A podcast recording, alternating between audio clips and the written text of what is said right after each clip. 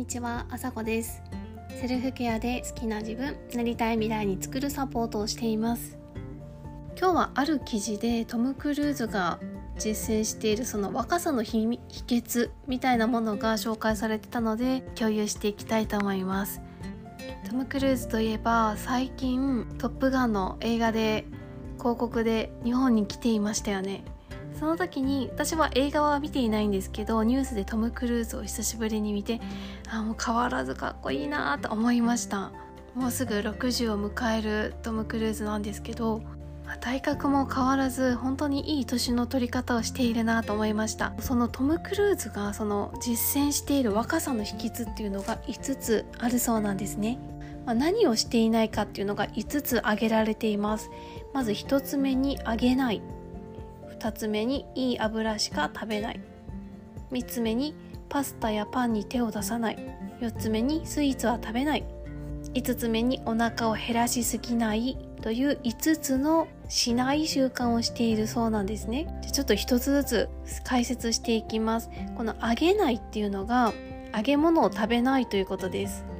食べる時にはゆっくりじっくり低温で焼いてその栄養ができるだけ逃げないような状態で食べているそうなんですね。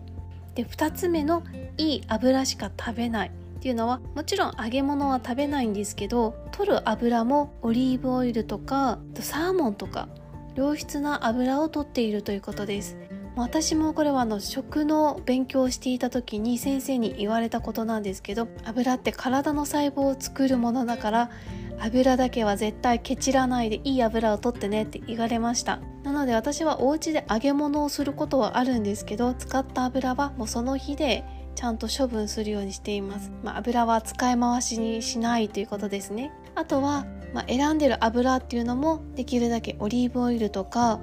あとは米油とかできるだけちょっと体に優しいような油を使うようにしています。そして3つ目にパスタやパンに手を出さない。トムが実践されてるんですね。まあでも炭水化物は食べないということではなくって炭水化物を食べる時にはオートミールなど糖質の低いものを選んで食べてるということなんですよね、まあ、少し前に低糖質ダイエットとかっていうのが流行っててそのダイエットっていうのは、まあ、パスタとかパンとか炭水化物を排除するっていうダイエットですよね。でもそれってすごく女性にとってリスキーなダイエットで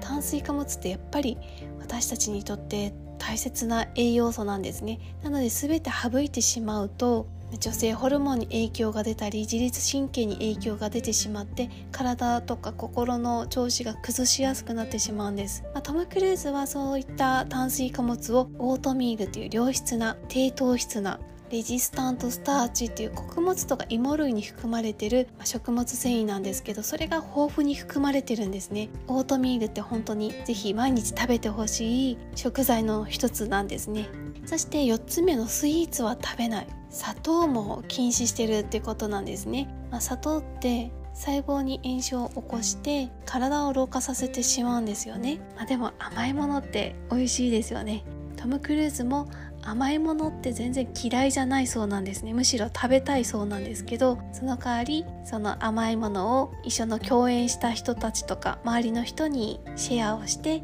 どうだったって感想を聞いて満足しているということでした。甘いものって控えようと思ってももらう機会ってどうしても多いですよね。お土産でいただいたりお裾分けでいただいたりとかってあると思うんですけど、まあ、どうしても控えたいなっていう時にはそれを逆にあの食べたいっていう人にシェアするのもいいのかなと思いました、まあ、そして5つ目がお腹を減らしすぎないっていうことだそうなんですね、まあ、お腹空きすぎてしまった時って次の食事ってなんかよく噛まずにわーってなんか食べてしまいません？私だけかな？なんかがっついてしまうんですよね。でついつい食べ過ぎて量も食べ過ぎてしまう。でもそれを減らすためにその食事と食事の間を空けすぎないように、まあ、ちょっとしたナッツをつまんだりとかフルーツをつまんだりとかっていう風にしているそうなんですね、まあ、今日ご紹介した1つ目の揚げない。いい油しか食べない。パスタやパンに手を出さない。スイーツは食べない。お腹は減らしすぎない。まあ、どれもよく聞く健康法なんですけど、まあ、それをねあの地道にきちんと続けていることでトム・クルーズのようなあん。な年を重ねてもかっこよくて体型が維持できるのかなと本当に努力の賜物だなと思いました。私もできるところから日々実践して積み上げていきたいって思いましたまあ、思うだけだとどうしてもついつい続けられないのでこのポッドキャストでシェアして自分を戒めて頑張っていきたいと思います。一緒に頑張りましょう。